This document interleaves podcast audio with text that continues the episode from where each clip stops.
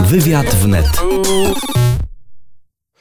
Godzina 8.14, a gościem poranka wnet jest ksiądz profesor Dariusz Oko, Papieska Akademia Teologiczna w Krakowie. Szczęść Boże, dzień dobry. Daj Boże, witam Panią, witam Państwa. To może zacznijmy od y, tego ważnego okresu, który jest y, dzisiaj. Dzisiaj rozpoczyna się Triduum Paschalne. Jak ksiądz y, przeżywa ten czas i jak go powinniśmy przeżywać w, no, w ciężkim okresie epidemii, pandemii? Myślę, że no, najważniejsze, co ma do powiedzenia ksiądz, to zachęta do mobilizacji duchowej o to chodzi w chrześcijaństwie i właśnie te najważniejsze dnia roku o tym nam przypominają, y, co zostało nam podarowane, obiecane, y, co przecież chodzi o rzecz najważniejszą, o, o życie wieczne, życie w całej pełni i bez końca, nieskończoność. I to przede wszystkim Kościół chce nam przekazać, pomóc w drodze do tego życia. To jest jego najważniejsza misja życie w całej pełni i bez końca. To właśnie Bóg chce nam dać, każdemu człowiekowi, każdemu daje szansę. A myślę, że no, każdy z nas nieraz o tym za mało pamięta, za mało myśli, także my duchowni, nieraz zanurzeni w przeróżne obowiązki, realizujący pracę dnia codziennego, nieraz tracimy z horyzontu, o co właściwie chodzi w naszym życiu, w kościele. I te dni mają nam to przypomnieć. E, że mamy wspaniałą ofertę od Boga, e, wyproszoną, wysłużoną przez Jezusa. I to myślę, e, może nam pomóc rozumieć też obecny czas pandemii, kiedy tak bardzo się mobilizujemy, no, żeby ocalić kilka lat życia czy kilka miesięcy. Bo wiemy, że no, przeciętnie głównie osoby już starsze, chore są zagrożone że ten wirus jakby atakuje szczególnie słabe organizmy i y, podobno we Włoszech średnia wieku tych, którzy zmarli, to jest 78 lat. Y, czyli to widać, że średnio statystycznie no, skraca życie o kilka lat wobec tej średniej y, krajowej. I widać, jak bardzo się mobilizujemy, żeby się przed tym uchronić, żeby pomóc właśnie szczególnie ludziom starszym, ale też młodzi mogą odnieść szkody zdrowotne. Ale analogicznie chciałbym podkreślić, jak powinniśmy się mobilizować, żeby e, nie stracić życia wiecznego i to nieskończoność. No, jaka jest proporcja kilku czy nawet kilkunastu lat życia e, wobec całej wieczności? Bo też obawiam się, że możemy mimo wszystko, przy całym szacunku dla tych problemów, no, jakoś przeakcentowywać, popadać w jakąś panikę, histerię, także w kościele, ciągle na tym, o czym mówić. No, niektóre telewizje na okrągło jakby zajmują się tym tematem, jakby to był największy problem na Ziemi. I trochę to przenika do kościoła, też w kościele tak słychać. A przecież no, naszym największym problemem i zagrożeniem to nie jest utrata życia doczesnego, kilku lat tego życia, tylko utrata życia wiecznego.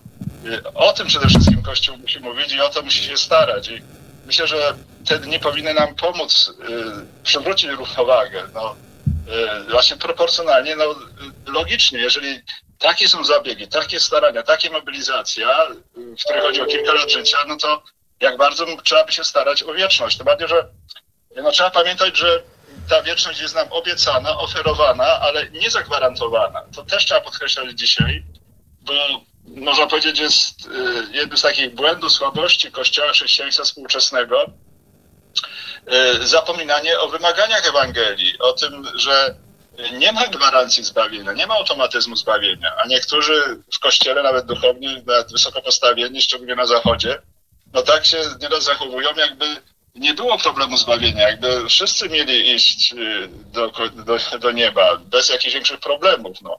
E, szczególnie no, jeżeli złożą jakieś ofiary na Kościół, bo to nieraz jest szczególnie jest ważne, że to nieraz jest taki jedyny grzech, to zostaje jeszcze nie, nie płacenie składek na Kościół. No, no to jest trochę jest już parodia. To, to, e, to jest jakby takie merkantylne, ekonomiczne podejście do Kościoła i, i do wiary.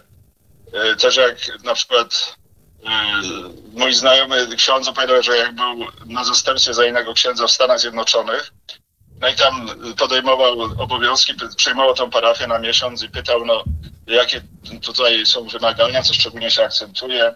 No to usłyszał, co ty, żadnych wymagań, tylko niech dają dolary. No nie, to jest właśnie, no to jest y, parodia. Nie, no niektórzy w kościele tak się zachowują, no ale to jest antyewangelia. Przecież oczywiście środki ekonomiczne są potrzebne dla kościoła, ale najważniejsze jest zbawienie ludzi, temu służymy.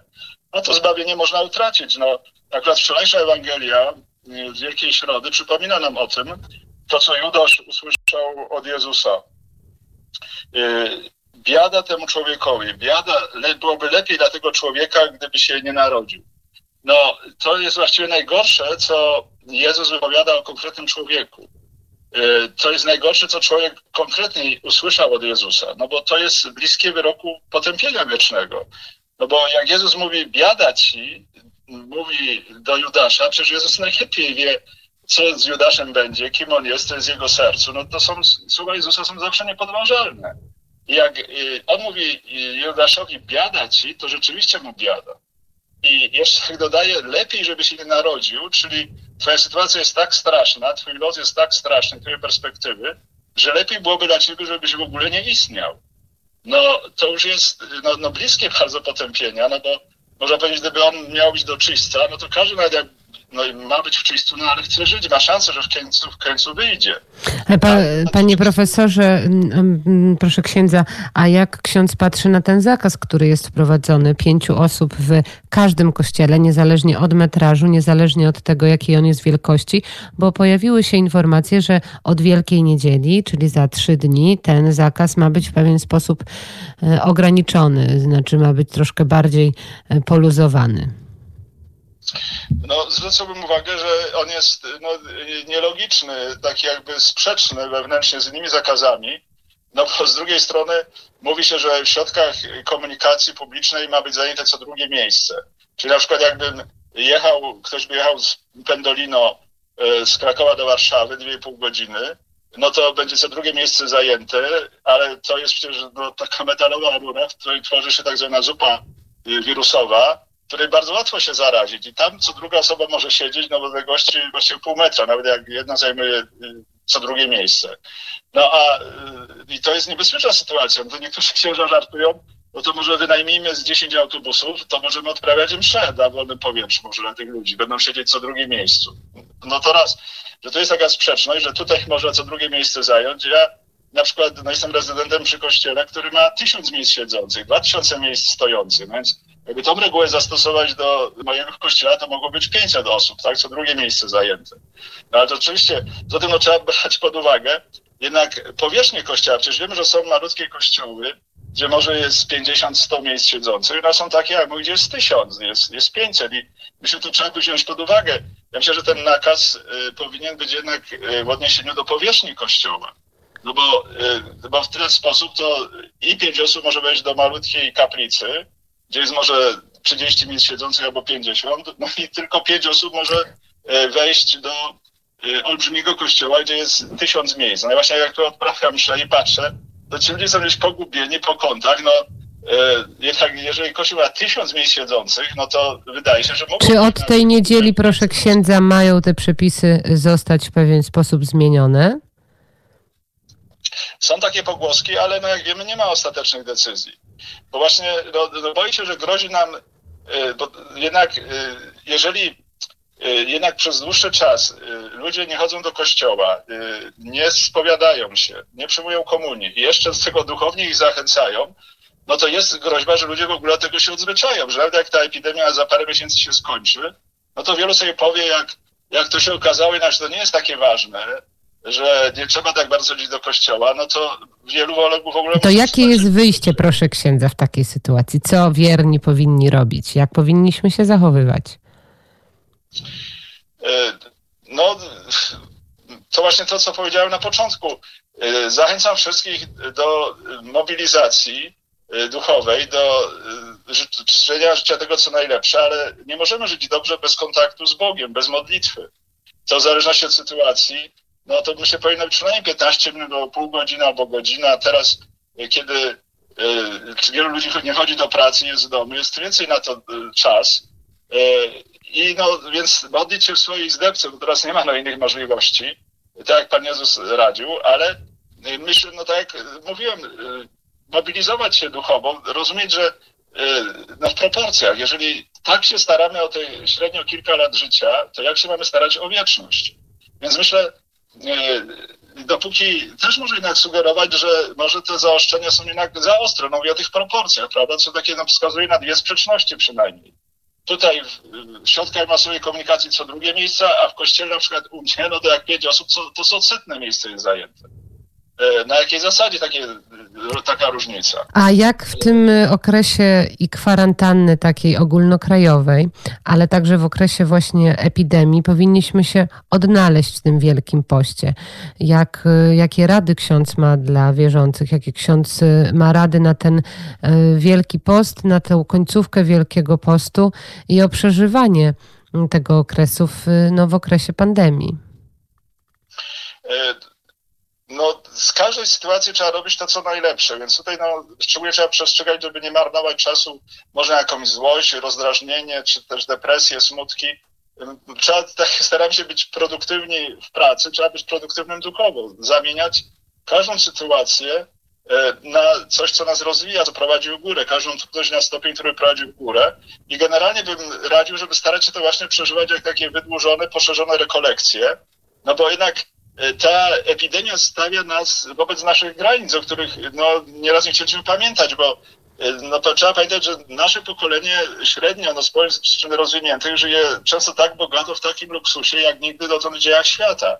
E, wcześniej królowie jeszcze kilkadziesiąt lat nie mieli takiego luksusu, komfortu, na przykład takiej możliwości podróżowania, takiej możliwości leczenia, odżywiania się, jak ma dzisiaj nieraz większe społeczeństwo bogatych ludzi. I Myślę, z tego wynika między innymi takie otępienie duchowe, też ateistych ludzi, którzy no myślą, że już mają raj na ziemi i dlatego Boga nie potrzebują.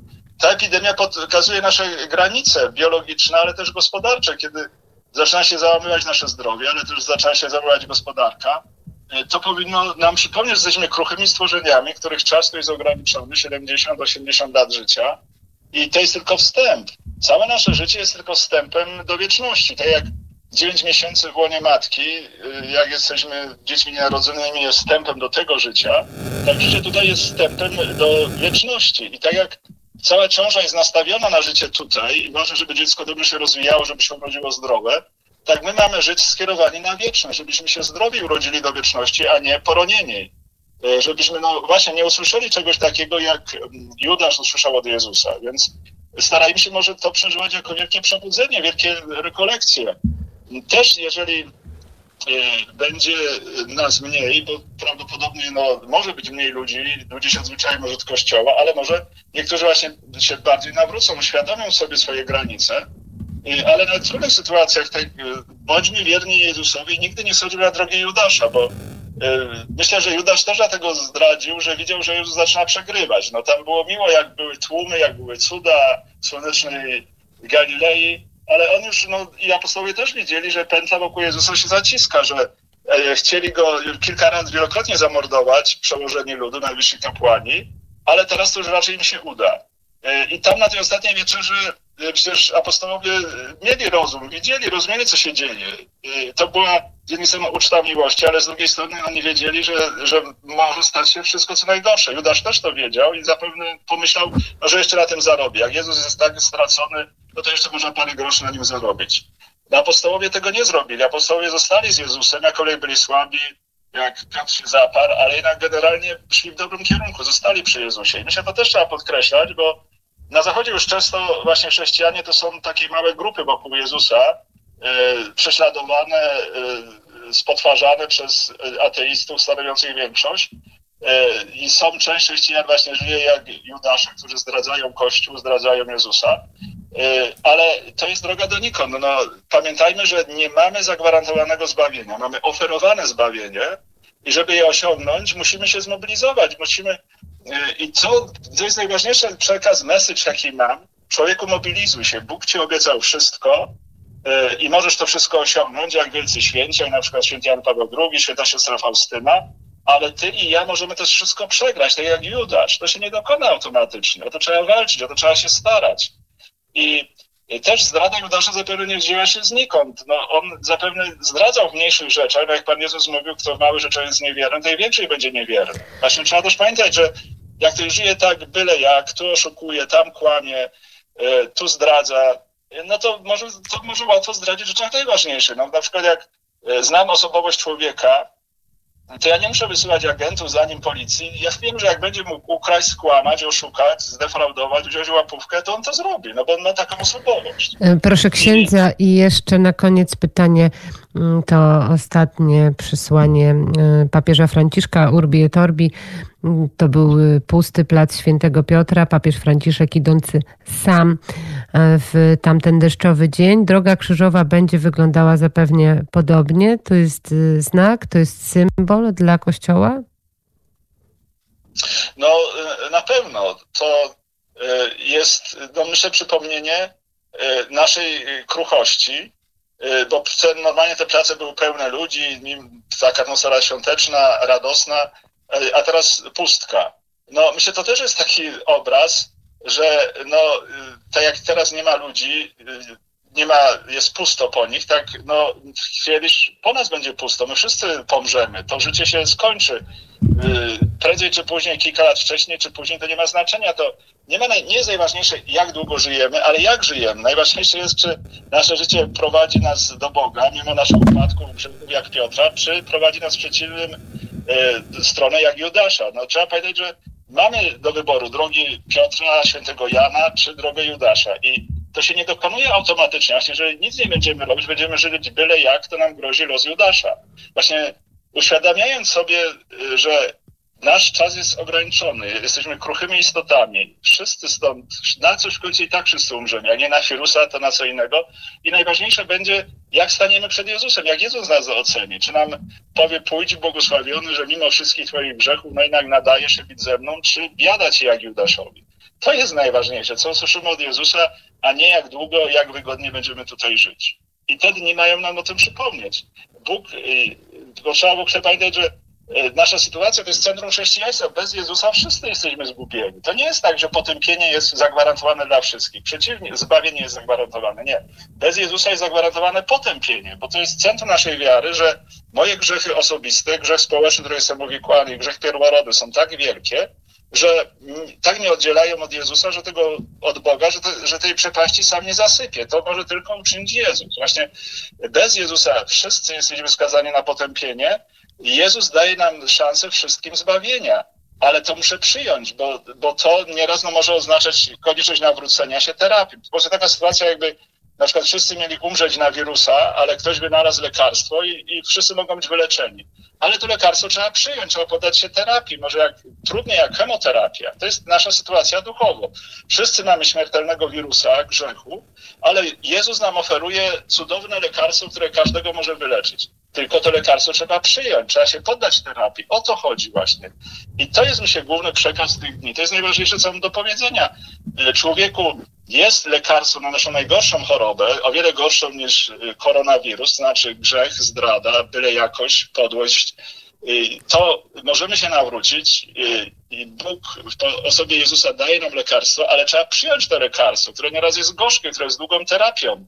To jest właśnie wspaniała wiadomość, bo jeżeli nie przyjmiemy, no to nie ma dla nas ratunku. Bardzo. To jest coś takiego, jakby, nie, jakby mieć koronawirusa i mieć dostęp do najlepszej kliniki świata i nie chcieć tam iść. No ktoś, kto odrzuca Jezusa, no to jest taki człowiek, który po prostu może mieć serwis medyczny jak prezydent Stanów Zjednoczonych czy Johnson, ale nie, on nie chce tam iść, tylko woli być w knajpie. No, e, wybierzmy Jezusa, wybierzmy ratunek szpital duchowy. Bardzo dziękuję. Ksiądz profesor Dariusz Oko, mm, teolog, wykładowca na Papieskiej Akademii Teologicznej. Szczęść Boże, dziękuję bardzo. Dziękuję bardzo. Godzina 8.33. Mm, poranek wnet trwa, a my teraz posłuchajmy utworu, że wszystko i tak będzie dobrze.